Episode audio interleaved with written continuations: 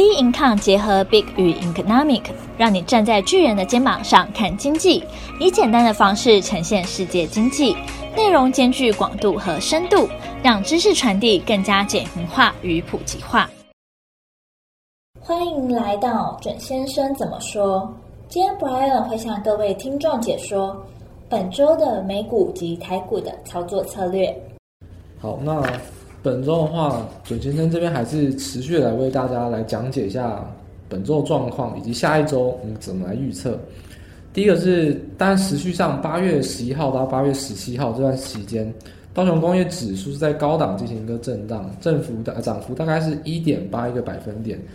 其实，在高档的时候已经有出现一根长上影线的黑 K，那创高之后感觉是有进行一个反压。不过还是持续在五日线上抢手，其实就是跟国际股市基本面当然有关，但还是跟川普他所在的民调已经有一些关系。那我们一一来阐述。本周标题当然是以盘代跌，空头没人权，也就是刚才所谈到的。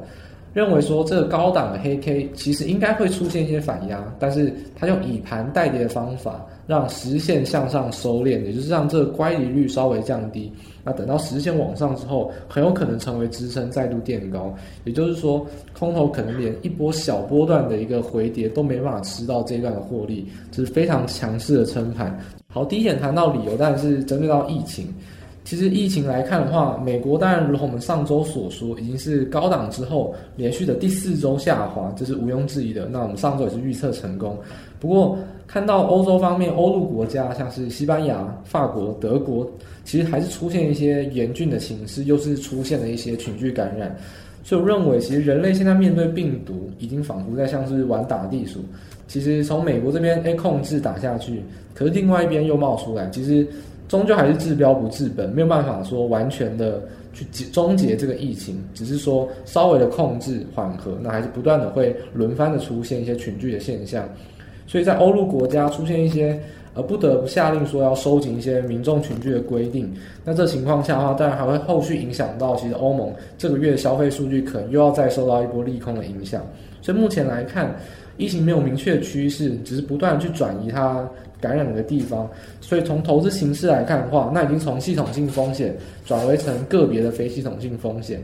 那这边所要指的意思就是说，呃，其实目前来看的话，无论说美股、欧股、亚股，其实都已经从谷底翻扬，甚至已经来到一个相对的高点。也就是说，疫情之后的系统性风险都用资金行情去化解了。所以说，疫情能不能会打第二只脚？那当然已经是非常非常久远的议题，已经是基本上是不可能的。那资金行情之下往上垫高，目前来看，疫情已经转化成个别系统非系统性风险，也就是说，那欧洲国家在最近的时候疫情会比较严峻，那可能就会造成它相对压抑。那像台股或美股，最近疫情还是持续良好的话，那就相对来说往上的空间会比较大。这就是所谓从系统性风险转向到一个非系统性风险，风险因子上疫情可能会有一些角色上的转变。那再举一个更进阶的例子，可以看到是韩国股市，其实韩国股市也是。投机行情非常热络，那连续创新高，创下三年新高之后，也在最近是爆发一些教会的群聚感染，又是在礼拜五的时候收下长黑 K，也是一个高档长黑比较高档压回情形。所以说这方面的话，会建议投资人呃仔细审视手中一些部位，或许已经有投资到国外的标的，那就要特别留意当地的疫情状况，不能一概而论，用全球的一些数据来去参考，一定要。仔细的去研究到各个国家来去做一些评估，那当然影响到国内投机资金的利空情况下，那资金会有一些比较疲乏无感的情况，所以目前来看，相对而言，这个利空消息应该是暂时消除，还是会持续往上垫高，只不过是在个别市场风险上会有一些稍微做压回，所以这点是需要特别观察自己手中部位，甚至是手中持股的话，有没有一些大客户是所处在国家遇到一些疫情风险，这部分是需要多做一点功课，去针对到细项来做一些研究，就是认为目前对疫情上的参考是转为个别市场风险，特别提醒大家。那第二点谈到就是说疫苗进度确实加快，我想本周新闻有相当多，无论是台湾媒体、国际媒体也好，也都在炒作说疫苗的进度，尤其是说俄罗斯或中国这两个国家是说率先传出，无论是通过专利也好啊，甚至说已经开始人体实验等等。那我想投资人应该是对这方面的讯息相当有兴趣。那准先生也来这边帮大家做解读。首先，我认为呢，如果各位是看到台湾的新闻所报的报道，那我一律建议呢，是看完之后呢，不要带任何的情绪面去做影响。知道这个讯息之后呢，尽量去往国外的原始讯息来做挖掘，不用对台湾的讯息所附加的一些利多或利空太过在意。那一定要回到国外数据本身。所以从这边来看的话，当然俄罗斯跟中国这些非民主阵营比较独裁的国家，我觉得大家对于讯息存有些质疑是情有可原的。也就是说，到底是不是真的？去存疑是情有可原的，但是不是只有质疑就没有事了？一定是要去找出到底有没有理由去反驳他们，又或者说其实是真的呢？所以在这边准先生提供一个比较呃特别的数据，这是从华尔街的投行，就是第一大投行高盛和群众预期的一个机构叫做 Good Judgment Project 所产生的一个最新报告资料，那它是一个长期追踪的资料，它针对的是说。疫苗完成研发，而且美国 FDA 可以提供足够剂量让美国人接种。那做这样子一个比例跟时程的一个预估。那这边准先生把这个图表简略来跟大家分析。那从四月到七月到现在，目前来看的话，从二零二一年第一季，就是明年第一季可以完成这个步骤，大概几率有四成。然后到二零二一年三第三季之前完成这个步骤是高达八成，那相较于四月的情况，其实已经明显是有倍增的情况。所以即使是说俄罗斯或中国传出一些疫苗新闻，但是事实上美国针对全球各个国家的疫苗，甚至包含在俄罗斯跟中国以内，也都是认为疫苗进度确实是有加快。那群众预期也是确实有一些比较利多的心理。所以目前来看的话，至少，川普他所谓的美梦，也就是说在选前可以达成接种，这方面在这个数据来看是完全是无稽之谈，基本上是不可能的。也就是说，在二零二零年的十月、十一月之前是完全不可能达成接种，但在二零二一年三月以前，就是第一季是有高达四成的几率。所以这一点的话，可以提醒给大家，也就是说疫苗新闻该怎么解读呢？事实上。无论是俄罗斯或中国谁先谁后都好，但至少全球的疫情疫苗的进度确实是加快之中，这一点也会是一个持续激励风险性资产的一个利多消息。所以这方面的话是给大家来做一个参考。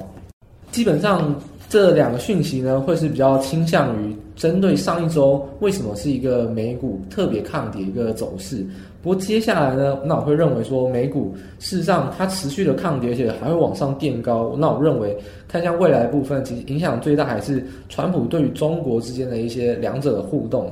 那川普其实最近来看的话，那打中的议题，我觉得是相当顺利，几乎是复制的贸易战的模式。也就是说，可以看到美股其实不断就是像是软土生掘，就是得寸进尺，基本上是一直打一直打。然后中国基本上是打不还手。虽然有看见一些反制的行为，但基本上我觉得两者相对的力度是完全不成正比。其实美国是相当，呃，相当占优势在这次议题之上。其实谈到说中共旗下的党媒是有下封口令的，可以很明显看到，例如说像是《环球日报》等等这些，很明显是会作为一个中共发言的一个急先锋，他们会。假借党媒这样的情况下，先做一些侧风向的动作。其实可以看到，最近都是绝口不谈相关议题，甚至像是中国晚间的一些新闻联播都没有谈到任何关于美国最近制裁中国的消息，也就是有意去压低一些这些利空议题。那对于美国跟中国之间的关系是有意想要冷却，没有想要进一步的去做一些动作。那当然，美国的话就是视川普的情况，再去持续的去做一些对立的一个动作。那中国事实上还是比较。属于一个呃冷却，基本上是不太理川普这样子的行为。那至于为什么呢？其实我认为还是很大一部分谈到说，中国其实在台湾选举的经验上来说，我就已经已经有学到说，其实中国一再制造敌人的对立，很有可能会造成这些民主国家的选举，中共成为最佳的催票机。那我想大家都是身处在台湾，我们一月的选选举之中。那八百一十七万票，这个就已经是血淋淋的例子。其实中共成为最佳催票机已经不是第一次了，尤其是川普在最近是痛击拜登，在政策上是完全走对中的立场。那民调上，CNN 也就是说大家比较认为是一个比较倾向民主调、民主党的一个 CNN 的电视台最新民调，川普的落后也只剩下四趴，已经是在于一个基本上是射程范围以内，因为已经不算是一个落后了。所以中共其实发现到这些比较明显的，川普上确实是有一些对中上持续得到利多，那选情上转好的话，确实是会进行一些稍微冷却。那主要还是针对到说，可能就会转交到白俄罗斯跟俄罗斯这个议题。对于中共方面，他可能就会持续的在外交上面试出一些善意，那就回到贸易协商的进度，那持续打一些个比较冷却的情况，并不会持续的在做激励。对应到说新闻上面所说，可能台海一些军演跟危机，那我想这些其实都不太过，不太需要太过在意是没有问题的。所以未来来一周的话，我认为既然中美贸易这个最大议题呢，其实陷入一些比较缓和平静的状况。那涨多美股就有办法用以盘代跌这样的方法延续多头。那我认为一些逆着盘势的一些投机的空头资金其实是没有人权的。在这样的情况下，连一个短波的修正可能都等不到，可能是没有任何找不到任何出场点，甚至还有可能被大幅的轧空，继续往上做一个亏损的动作。所以我认为在最新民调部分已经反映到，其实中国可能可能会在最近是呈现比较停手。那中美的话利空消息应该会稍微告一个段落。那对于美股的话是有一个比较利多抗跌的一个走势。以上就是针对美股的部分。好，那我们聚焦到我们台湾股市方面，台湾加权指数呢，在本周涨幅是零点四八个百分点，也就是从八月十号的收盘，然后到大概十七号收盘收一二九五六点一一，收在一个长红 K 的相对高点这个时间内，柜台买卖指数本周在一六五点零零点做一个收盘，那涨幅是零点四六个百分点。因为先谈结论是说，预测加权指数未来一周，我认为会突破一三零三的高点，就是说。当时认为说，即使是短线上都不认为会是一个高点，随时有可能会突破。那我认为今天的表态还有相关以下提供一些数据跟理由，认为很可能在最近就在本周会突破一三零三一的高点。建议的话，大家就等到既然是突破走势，那就等到黑 K 压回再停手，就尽量不要做一个猜头的动作。那第一个理由是谈到说，台指期在八月十九号，就是本周三就要进行结算。而且目前来看，期现货价差已经是大幅的收敛到零，甚至有一些正价差的动作。在结算前，已经没有理由持续的去积极做多，也没有去做一个套利的空间情况下，还是在今天做一个强轧，收一个长红 K。我认为改写一三零三的历史新高就会是势在必行的。为大家讲解说，在八月十七号今天，呃，台指期的一分 K 的分时走势，其实就已经见到一些非常诡异的一个现象。那在于说，既然在结算之前，那价价差也收敛，那其实外资应该不会有太大的动作。但可以看到是，台指期如果以今天来看分时走势，如果大家有数据的话，可以对照着你的手机软体或电脑软体一起来看，在今天八月十七号的一个分时走势，从九点开盘之后，那稍微做一个微幅震荡之后，在九点半就开始立刻往上拉高。第一个压力区是在台指期的第一个压区在一二八三零。一二八三零，也就是在台指期平台震荡一个相对多次的一个高点，那就是比较多红黑 K 交错一个相对高点。那一二八三零一突破之后，其实就已经上看到一二九零零之上一个台指期的历史高点。那今天在十一点之前是一路拉升，一次的过新高，收在一二九五九点，就是台指期又再刷新了历史新高。其实已经非常显示，那台子期的主力当然是外资以及我们所谓所谓的政府资政府基金是相当积极要做多。即使在结算前两天，这个我认为其实比较急，那还是比较急的情况下，但还是即使要在结算前创下历史新高。虽然准先生认为说这个是有点操之过急，我也认为非常危险的一个动作。但是既然主力是如此表态的话，那可能短线上这个高点还是势在必行，是会有突破情况下。看到是今天分时走势图的十一点之后，也是很明显呈现轧空那一个测试压力的情况下，看到见到历史高点之后呢，那因为今天的量没有爆得太大，所以主力的心态当然就是以测试卖压为主，逐渐的将一些当时的分钟的均线去做收敛，所以看到每一次的跌破均线之后呢，就强势的站回，那直到所有均线都收敛之后呢，再拉尾盘，这就是很明显的一个缓步垫高轧空的一个分时走势的格局。我认为说，在结算前两天出现缓轧盘是非常非常少见的。虽然说在这个高档情况下去创高有点危险，但是主力的心态既然相当明显之下的话，那我认为这样就是不要去逆势操作，还是有可能去随着它创高。至少空头部位，我认为是不要在这个情况下轻易的去下空头部位。那多头的话，可以保持一点信心，因为有些创高是在短期内是极有可能看到的。那第二点谈到当然是说，那你现货市场来看的话，有没有一些动作呢？其实来看的话，投信是这个波段以来是最主要的主力。那从礼拜五到礼拜一，今天也都是持续的做买超。也就是说，其实对于创高行情，那投信可能是没有要松手的迹象。暂时情况下就是配合外资跟一些政府基金，那就持续的做多。所以我认为大人们都不反对，就是说外资法人跟政府基金都不反对的情况下，那独排众议的去看空，可能就不会是一个太明智的选项。虽然说目前一号是传产股在 Q2 的财报的利多去激励一些消息，因为电子股事实上最近才看的话都并不是特别强势，因为财报利多都已经逐渐的反应完毕。但是在指数的情况下，别忘了台股的第二大的一个族群是金融股跟塑化类股，其实对也是还有一个补涨贡献指数的空间。所以我认为，如果是针对指数的部分的话，创高是非常非常有可能的，因为塑化类股跟金融股是有可能在这个阶段扮演一个公告要角。首先认为这这个公告的行情，纵使有点操之过急啊，但是现阶段空手观望也绝对不要放空，因为。无论是投信外资都是积极做多的情况下，那暂时还是不要去做一个刻意去猜头的动作，会是比较好的。进入到第三点，就是说，呃，以往啊，那准先生在周一的单元之中都会持续的分享一些对于产业上的展望跟选股一些焦点。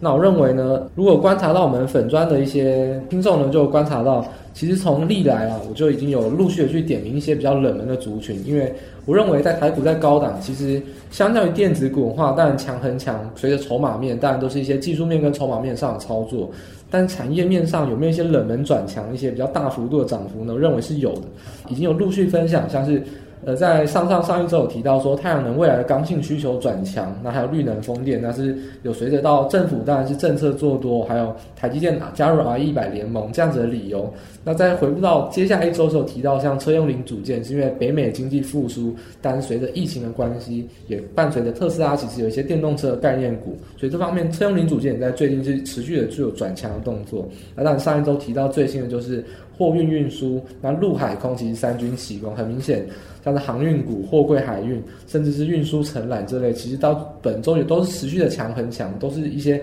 产业面有机可循，是有机之谈的一些个股。所以在本周呢，那准先再来分享一些而备受低估的一个族群，那我认为就是化纤树脂族群。那相较于整个塑化类股来说，那化纤树脂算是一个比较属于一个半成品，算是一个产品中上游，并不知道最上游，像台塑化这样子一个公司，算是一个中上游的一个产业链。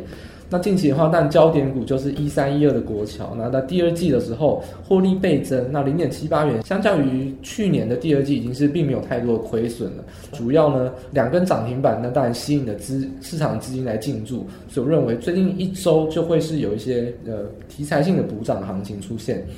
那事实上，那基本面跟产业面的题材在哪边呢？帮大家整理了一个国际上一个比较重要的是，place 这个是标准。普尔五百，那他们所针对到塑化跟能源类股所做的一个期刊报道，那他们是说亚洲石化厂在最近是陆续的税收，尤其是针对到像新疆那边比较多树脂跟原油冶炼这样子的一个厂房，其实有进入到陆续的税收，再加上国际油价其实是盘间在四十元之上，其实。最近来看的话，五大泛用树脂，也就是 PVC、PE、PS、PP 跟 ABS 这样子五大泛用树脂呢，报价都是有持续的上扬，甚至是持平的。那至少在 PP 跟 ABS 在需求上是有明显的拉抬，所以报价是已经往上去翻扬，不只是趋缓跌幅，甚至走平，已经是有明显的往上翻扬。所以针对这点来看的话，其实产业面来说，化纤树脂会是一个比较低阶补涨，那有机会的一个族群。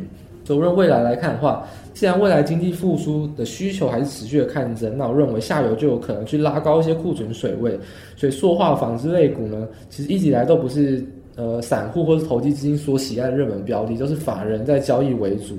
但我认为此波上攻呢，就会是一个介入的好机会，因为除了是低阶展开的第一波资金行情以外，那产业面上也确实是有有一些理由来支撑，所以我认为本周的话会是一个比较大家可以去陆续关注的一个转强的核心题材标的，就在于泛用树脂，甚至到塑化纺纤这个比较冷门转强一个标的部分，这个给大家一个产业面上的一个前瞻思考。好，那回到台股的部分，那总结来说呢，既然